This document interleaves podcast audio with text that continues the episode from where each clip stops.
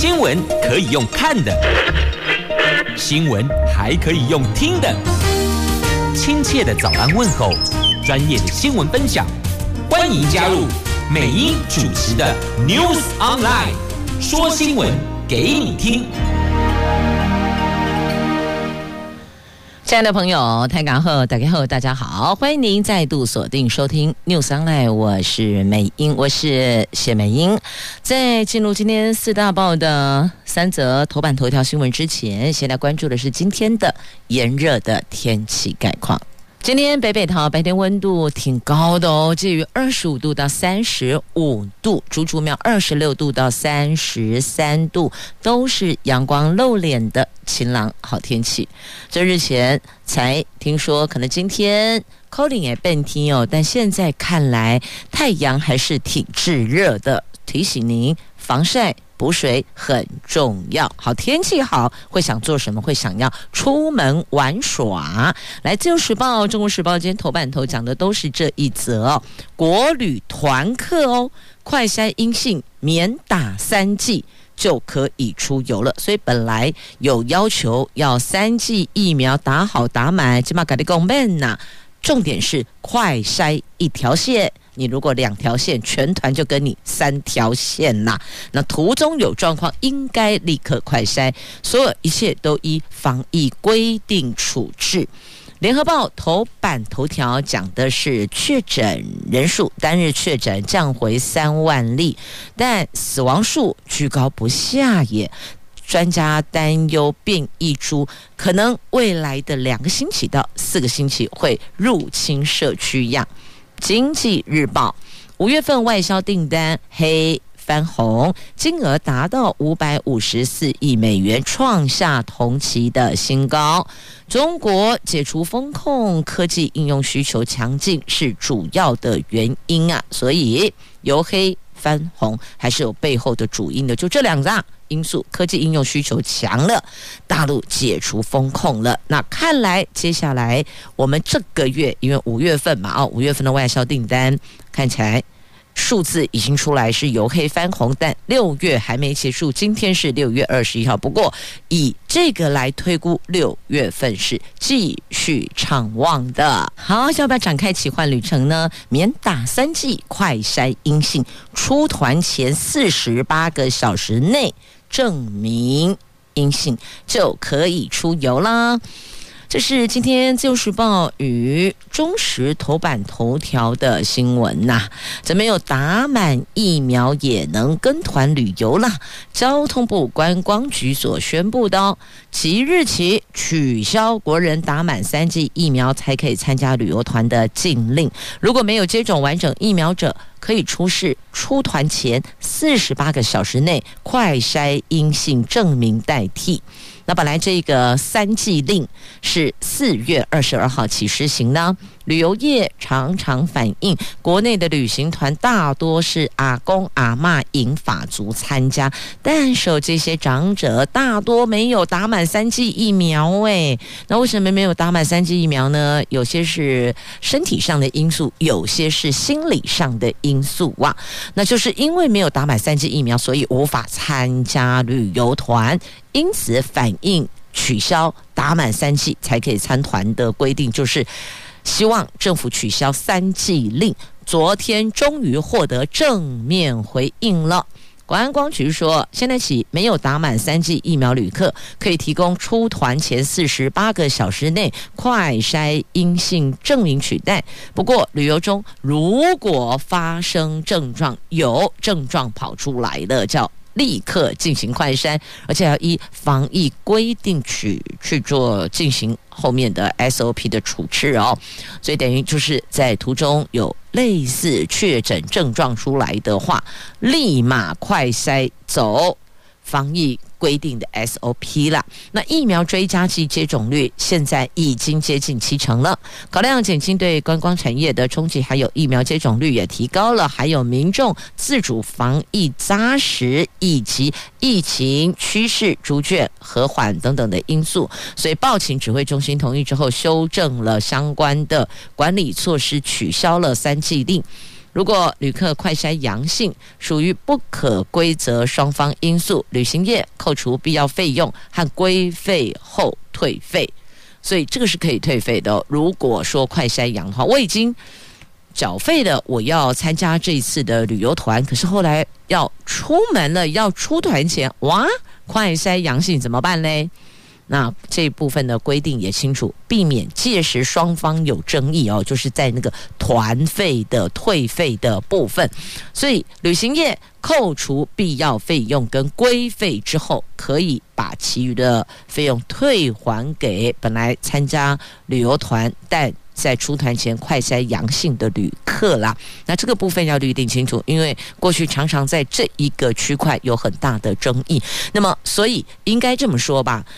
招旅游团的旅行业者哦，那么应该要先把这些必要费用、规费数字化，清清楚楚。假设如果真的有这个状况，我会扣掉这些费用，把其余的。团费退还给你，我想清楚明白，避免届时有争议，这是必要的。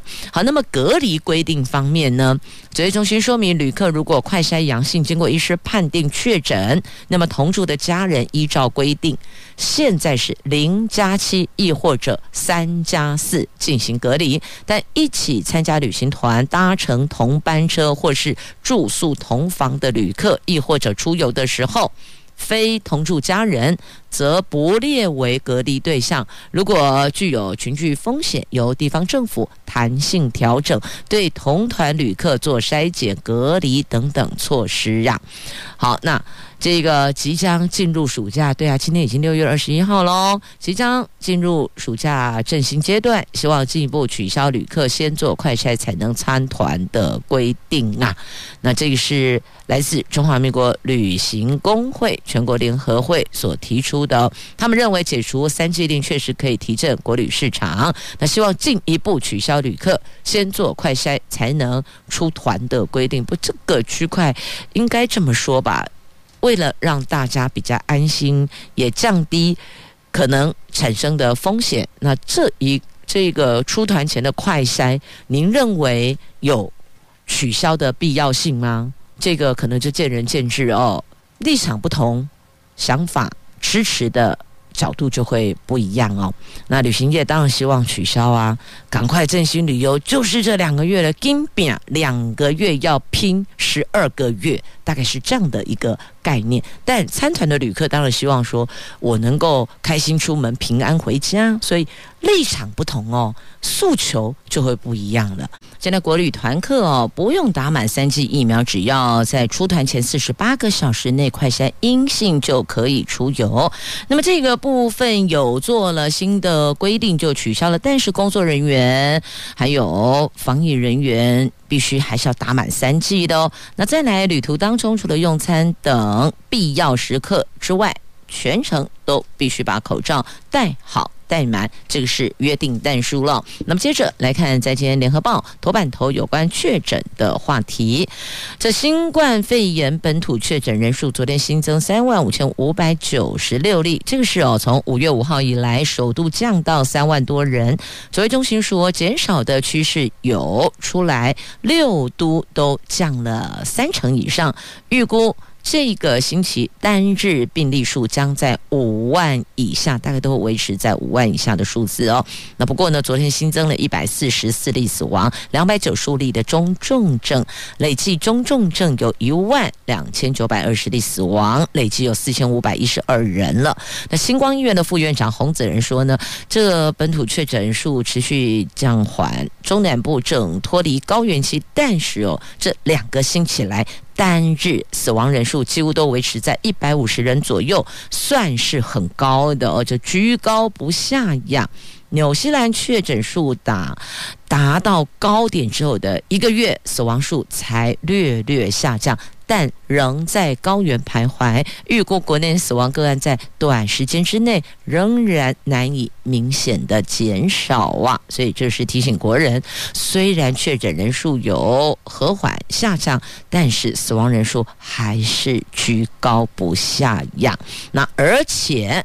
专家也提出了一个顾虑哦，这很担忧变异株会入侵社区，而且他们把这个时程都拉出来了。他们说可能大概会是两个星期到四个星期会进入社区，因此机场边境裁剪得更加的严谨，要。拦截下来，不能让它进入。那如果有了一个破口，那个散开来的速度就会比较快了。好，那再继续关心的是儿童 BNT 疫苗。那么。因为新增死亡个案当中，年有那个年纪有稍微有年轻化了，有发现年纪比较轻的。那年纪在昨天新增死亡个案当中最轻的是二十多岁的男性，而且他曾经接种了三剂疫苗，不过有神经疾病跟气切病史，在十三号确诊住院检查发现肺炎、呼吸衰竭，十七号不治身亡。另外。一名儿童重症，他患有慢性心肺及神经系统疾病，一岁的男童哦。那十一号发烧快筛阳性，十三号咳嗽，活力也下降了。所以呢，这父母亲在关注孩子，如果确诊的话，最重要的一环就是他的活动力是不是很明显的降下来了？本来平常都还蛮好动，会想要看卡通啊，会想要玩玩具呀、但。突然都一直在沉睡，这个就绝对不对劲了，这是非常明确的这个症状，活力下降、中重症的倾向。那十二岁以下的儿童重症累计到现在有六十三例，十八名幼儿死亡。那食药署日前通过六个月以上到六岁幼儿莫德纳疫苗的紧急授权使用。那这个礼拜将举行专家会议讨论接种的政策，预计。七月初就下个月初，下个月初很快就到喽。今天六月二十一号了，在大概十来天吧。下个月初到货四十五万剂疫苗，可以提供九十万名幼儿接种。因为是零点是一半的剂量啊，所以呢，四十五万剂可以服务九十万名的幼儿。那昨天第三批的儿童 BNT 疫苗到货五十万四千剂，加上前两批剩余的三十万剂，所以有。八十多万剂可以提供儿童施打第二剂，这个部分预计明天开打，就是六月二十二号，明天会开打。好，这是在疫情的部分带您关注的，所以还是要回过头来啊。那个变异株挺讨厌的，对吧？好不容易 hold 下来了，他就给你来个变种，就给你来个变异哦，我告偷雅啦。那所以回归到我们的身上来看，就。口罩戴好，酒精消毒。那有摸过钞票后，尽可能的哦，就把手洗一洗，亦或者喷洒酒精消毒。因为那个病毒啊，它如果附着在钞票上面，它的存活时间还蛮长的。所以提醒您小细节多留意，确保安全。那尤其是家中同住家人，如果有没有打满疫苗的同住家人，不管是长辈还是晚辈，那么都要为他们的健康来把关哦，要好好的做好自身的防疫。好，这是在今天媒体头版头条所做的报道，也提醒大家要留意啦。国家门户开了奥杯门，那要怎么好好过生活呢？我们来看，在今天《自由时报》头版版面的桃园机场设备，竟然是来自对岸的军火集团啊！这岂不要能好好过生活？你不觉得很忐忑吗？背后凉凉的吗？这民进党立委李俊宪昨天召开记者会提报的，说桃机第一航厦自助行李托运新建工程所使用的输送机设备，竟然有零件是来自中国广州北方机电。这家公司不仅是中国国务院直属中央企业，更是解放军最重要的供应商。他们的软体存在后门风险。因此，痛批中国禁止我们石斑于，我们的国门却遭中国军火集团堂而皇之进驻，这两相对照，实在讽刺呀。那对此，陶机公司说，陶机是国门，也是关键基础设施，对于相关设备严谨度一定是走最高标准，会要求建造单位跟厂商确实依规定处理，并优先采用国内产品，就 MIT 了。那交通部则说将会同陶机公司查明清楚是否如同立委所讲的，那有没有后门风险呢？好，这个是在今天自由时报头版版面的新闻。来继续前进，经济日报来关心财经新闻。经济部统计处昨天公布了五月份的外销订单金额是五百五十四亿美元，创下历年同月的新高，年增百分之六，由黑翻红，顺利摆脱四月负成长的阴霾。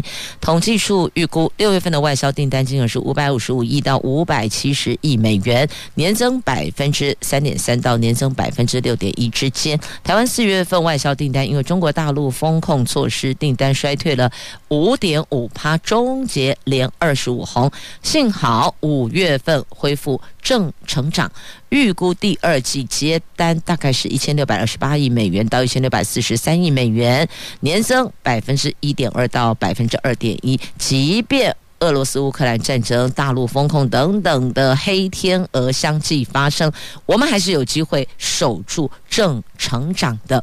那能够守住正成长，最主要原因就是科技应用需求强劲。第二个，大陆解除风控了。好，那接着焦点拉回国内来看，台湾股市这通货膨胀加上经济衰退阴霾难以退散。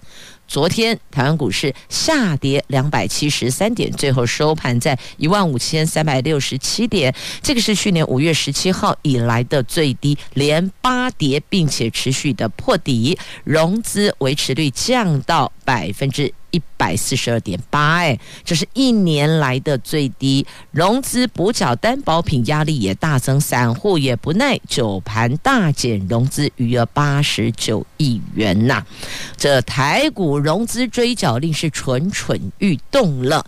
那么看一下这只股票，这也在蠢蠢欲动，不过是往下动啊。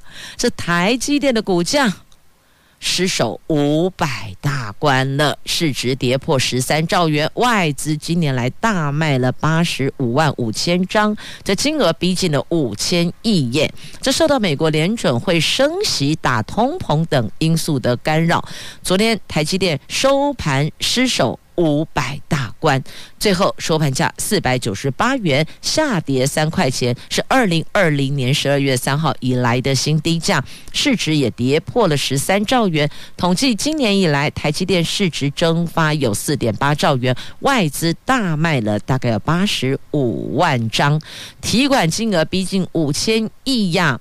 那国发基金是台积电的大股东，目前持有十呃，这目前持有股是有十六亿股哎。随着台积电股价跌到剩四百九十八元，也让国发基金持股市值从前阵子的盘中股价最高点六百八十八元，市值飙破了一兆元，只剩下八千亿元，缩水了两千亿呀。所以你看。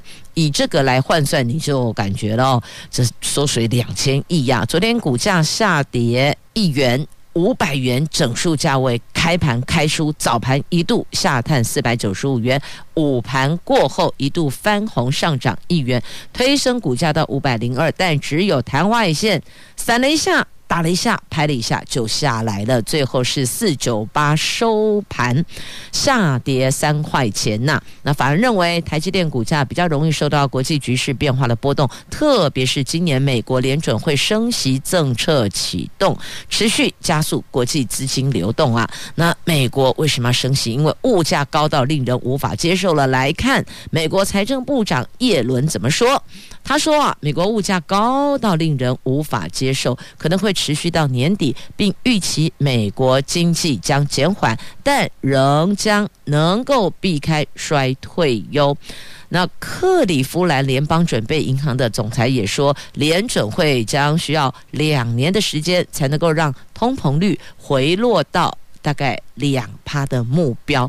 所以看来这个抗通膨，目前联准会的升息速度跟空间都会变大，都会变强。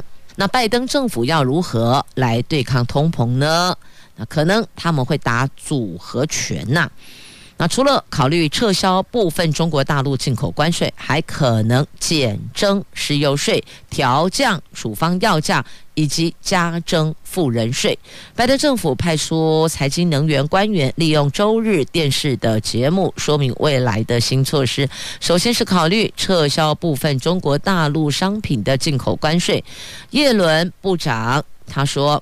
拜登政府正研议取消前总统川普任内寄出的某些大陆关税，这些关税政策毫无策略目的。如今政府考虑松绑，让通膨可以稍微趋于和缓一些些。那第二个是可能调降汽油税，如果能够减轻开车族面临高油价的负担，那么美国政府对推出联邦汽油税的。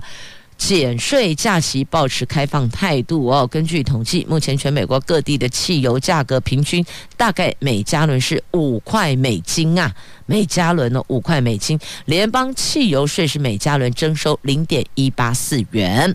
那减征汽油税是对抗高通膨的工具之一，但是挑战是这笔税金收入是道路修建的经费来源呢，所以这边。减征短收了，请问道路修建的经费从哪个地方挹注拨补呢？第三个是调降处方药价。白宫说，国会应该为对抗创下新高纪录的通膨展开行动，譬如说通过立法降低处方药物的价格，这个是抑制物价应该努力的方向之一。第四个是立法加征富人税，富就富有的富，富贵的富哦，富人税。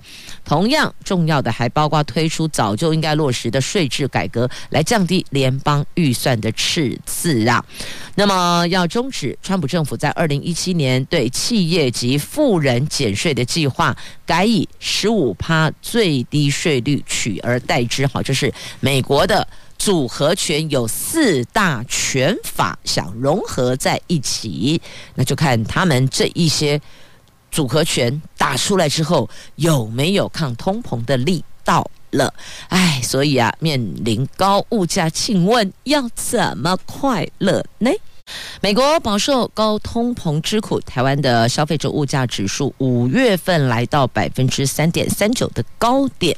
尽管央行认为，随着原油价格涨幅减缓，下半年的消费者物价指数可望回降，但是学者认为，前提是新台币不能够贬太快呀。如果新台币兑换美元贬破三十元，影响进口物价，通膨高点是第二季就没有那么乐观喽。那央行总裁杨金龙则说，物价压力不只是黑天鹅，也是灰犀牛。这一波物价要稳定，关键是。俄罗斯乌克兰战争一定要赶快落幕啊！而且美国供应链瓶颈能够改善，通膨问题才比较好解决，所以还是得看着来呢。好，这个在今天联合报头版下方，也在今天的经济日报头版下方的新闻。接着我们连接中时头版下方来看法国选举，法国国会下议院的国民议会第二轮的投票结果二十号出炉了。马克宏总统领导的中间派联盟虽然保住第一大党的地位，但是是啊，议席没能过半呢，这也就丧失了对国会的控制权。那梅兰雄领军的左翼联盟则成为国会第二大势力，马林雷鹏率领的极右翼国民联盟则晋升第三大党团。这些都意味着马克宏在接下来五年的执政之路将大受掣肘，不得不把精力放在内政上。这个可能就影响他继续扮演欧盟领军人物的角色了，所以先把家里的事情处理好吧。没处理好，怎么能出门去瞧事情呢？那这也代表着马克宏的冒险之旅要画下句点了。之前除了一九八七年法国短暂实施比例制时期及右翼党派从来没有突破组建党团的十五席门槛，另外传统右派共和党保住六十一席，避免选前担心的泡沫化危机。那总理则是警告，分裂的国会可能会形成对国家的风险。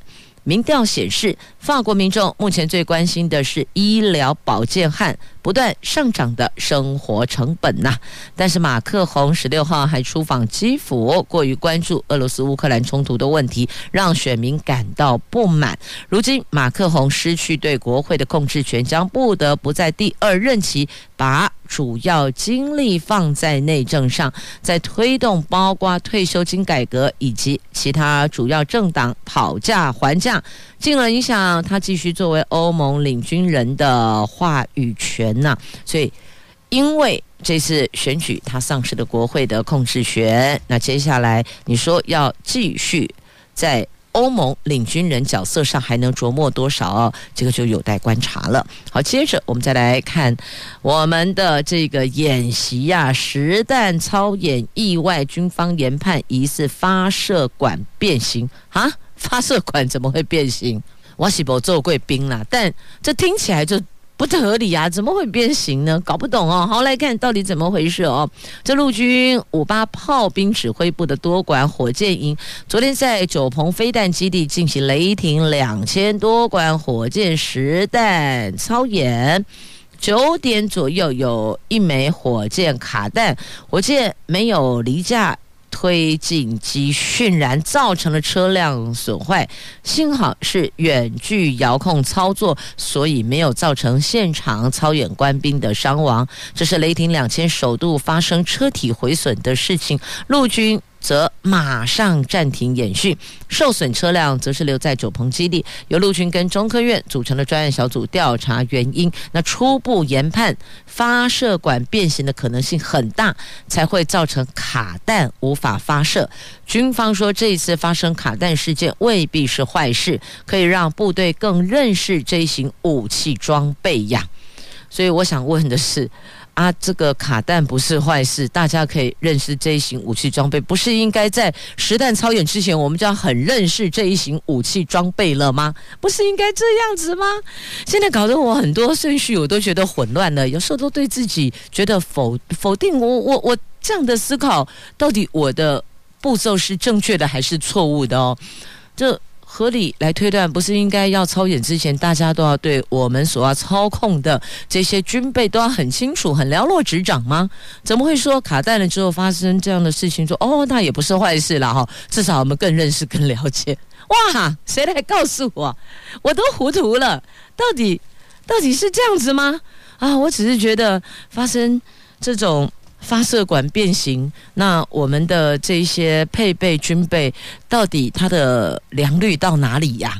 这可不可以告诉国人呢？因为这牵涉到国防安全，牵涉到人民生命财产，我们应该是有权利可以提问的哈。所以我举手了，我提问了，可不可以告诉我们呢？好，接着再来，这个不用他告诉我们了哈。我们继续来看这个，在今天的《自由时报》。头版版面看到了汽车驾驶撞死骑士，法官判无罪。这一个新闻标题果然引起了很多人的讨论度哦，是非常罕见的推翻车祸鉴定结果。这是发生在屏东哦，一名林姓男子一年多前骑机车经过屏东县盐埔乡民义路，突然左转横越马路，结果遭到对向一名丁姓男子驾驶的轿车撞击死亡。那轿车驾驶坚称正常行驶在车道上，他根本来不及应变才撞了上去的。有两份车祸鉴定，这两份车祸鉴定报告都认为汽车驾驶应该要负起没注意车前状况部分照责，因此被依过失致死罪给起诉了。但屏东地方法院解释行车记录器，认为汽车驾驶反应时间不到两秒，这根本是来不及才酿成的不幸，因此法官罕见推翻车祸鉴定结果，判。汽车驾驶无罪呀！其实过去有很多类似这样子的大车跟小车之间的交通意外，几乎啦，大部分啦都是大车要负照责，对不对？亦或者那个照责比率上面，大车负担的趴数是比较重的。那想想看，如果换成是你，两秒钟给你应变，不到两秒，好吧，多一点给你好，两秒你应变，你来得及吗？一秒钟、两秒钟，你得立马应变，所以这个有时候也是挺为难的哦。那有行车记录器可以还原现场的状况，但是两份鉴定报告都认为汽车有过失。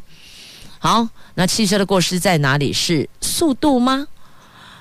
这个区块还可以再上诉哦，那上诉改判有罪的几率还是很高的。不过这个也要提出来，大伙儿哦要留意，不管你是骑欧多拜、骑铁马、卡替贝，还是开车的朋友，行驶在道路上，彼此都要多加留意，因为一个不小心发生的事情都不是我们所愿意见到的。因此，用路朋友提高警觉，连行人都得要提高警觉呢，要不然碰着了，你说这后果是汽车还是机车驾驶能够去承担的吗？都不是啊，最好大家都是平平安安的可以回家，这个是最好的。来继续关心哦，这期末考要到了，学校期末考到底是线上还是实体期末考呢？这中南部有多个县市宣布继续远距教学到暑假，但许多学校却举行实体期末考，引发抗议了。台湾青年民主协会昨天发布了实体期末考亲师生意见调查，就是亲就家长嘛。师老师嘛，生学生哦，那有一万八千两百六十三人填写调查问卷，有百分之九十一点一七反对实体期末考，在高中生的部分最高达到了百分之九十二点一二，再来是国中生百分之九十点零一，家长有百分之八十八，教师百分之七十二，这个是反对实体期末考的。那这学期都已经进入尾声了，今天六月二十一号了耶。但是中南部的疫情还是处于严峻期，许多县市宣布继续远距教学，一直到暑假。那关于期末考的进行，大多授权各学校决定。不过呢，已经有多所学校公布将采实体方式考期末考，引发争议了。依照台湾青年民主协会的调查，百分之七十二、百分之七十九点二的学生表示学校已经公告采实体期末考，只有百分之二点四说学校公告采远距考试或是多元评量来给分呐。那对此，这台中市的教育局说，因为台中一中算是很指标性的学校，他们已经公布了，就是采实体方式。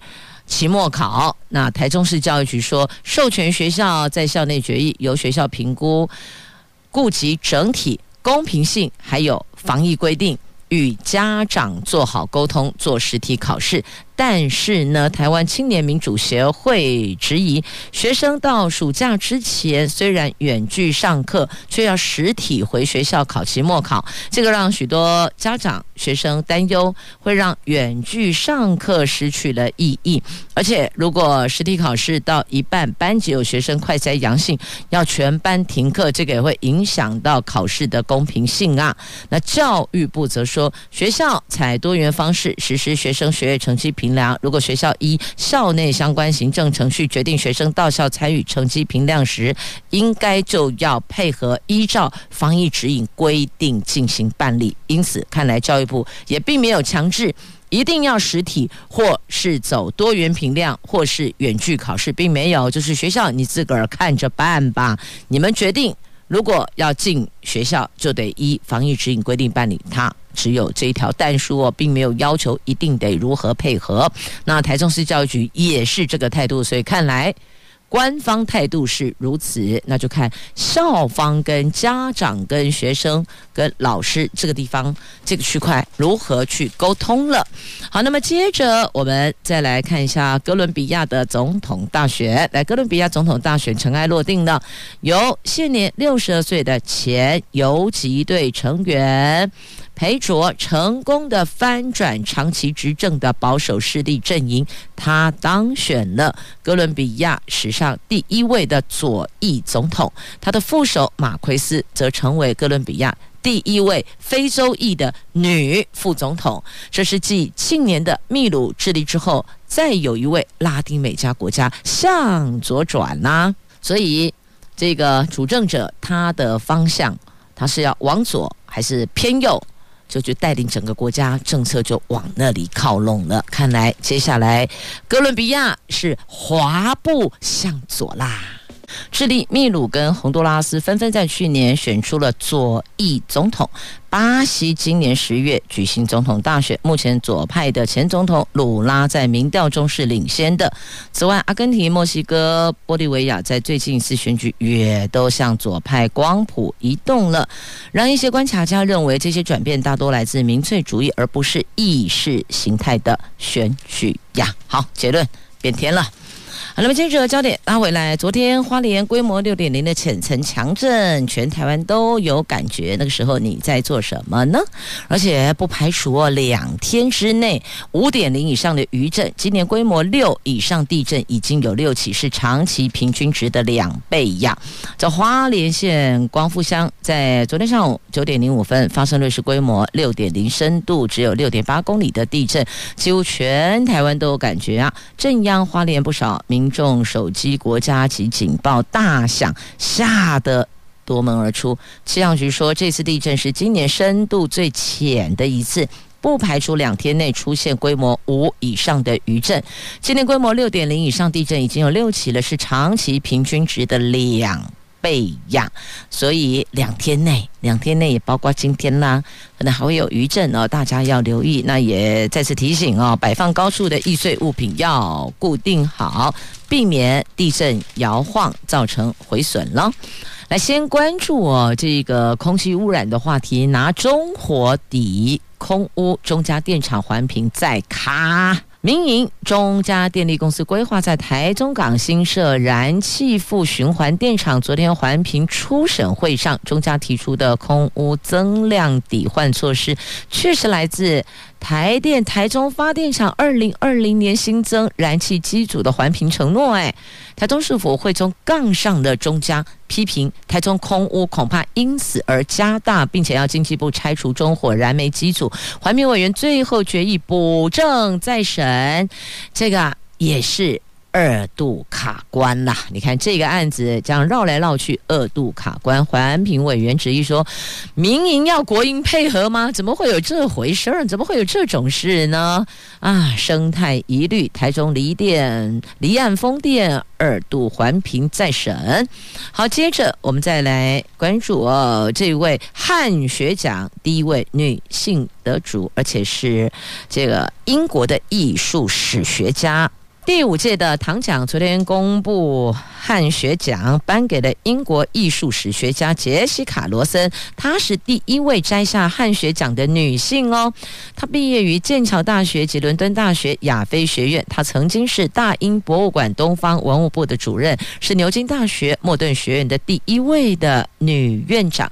现在她是牛津大学中国艺术与考古教授。唐奖指出，她的研究提升英国跟欧洲学界对中国研究的重视啊，这罗森钻研中国青铜器、玉器，关注中国跟中亚邻国的交流，对中国古代墓葬文化也有深刻洞见。认为秦始皇陵寝不仅有军队，墓中的这些朝臣啦、百戏啦、车马官员、嫔妃，还有天地星辰图像，都是为秦始皇死后世界而创造的。这陵墓成为了墓主的为所宇宙啊！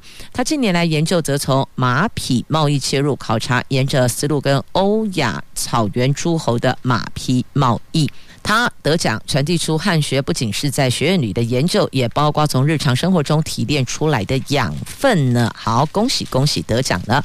来，另外一位哦，就是法国籍的石雕家获颁木椅奖章，因为他旅居花莲创作十八年了。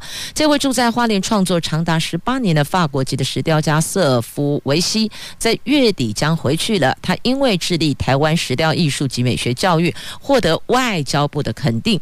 昨天由东部办事处代表颁授对敦木邦谊有重大贡献的，叫做木仪奖。这个。木仪就是敦睦邦仪的简称，木仪奖章。那约瑟夫则是以石雕作品《快乐女孩》作为临别的赠礼，已被邓起亚啦。也谢谢他在台湾创作呢。好，接下来看一下这个沙洲变绿洲，告别红杯刷啦。浊水溪出海口成了野鸟乐园呢。这水利署第四河川局用水覆盖工法，将浊水溪出海口两百公顷沙洲变绿洲，阳澄日数从。二零一七年的五十九天降到去年的六天，成为了野鸟乐园，会在建置迎宾广场及观景平台，打造环境教育的生态基地呀。好，继续再看《自由时报》头版版面的图文哦，天气好热，对不对？今天要飙到三十五度了哦。高雄在昨天三十三度高温，看到了猩猩跟黑熊吃冰消暑了。哦，好萌哦！这高雄标三十三度高温知名的冰店，用火龙果、奇异果、哈密瓜水果特制了七彩水果冰棒跟三色水果千层冰，直送寿山动物园，让猩猩跟黑熊消暑啊！你看到他们哦，看着那个手中的七彩冰棒，看得很入神呢。这到底是虾米米干哦？然后大蛋三色水果千层冰，看他们吃的挺开心，挺。降火的，好，那最后邀您来喝茶。福寿山长春茶三十号二度开卖了，第一批三十分钟抢光光啊！这福寿山农场长春茶被誉为是茶界梦幻一品，昨天厂方在。上午八点十分首次试出五百台斤，限每人每次两台斤，结果三十分钟抢购一空。那三十号上午会再试出第二批的长春茶，所以邀大家来喝茶喽。好，最后邀您喝茶，谢谢朋友们收听今天节目，我是美英，我是谢美英，我们明天空中再会了，拜拜。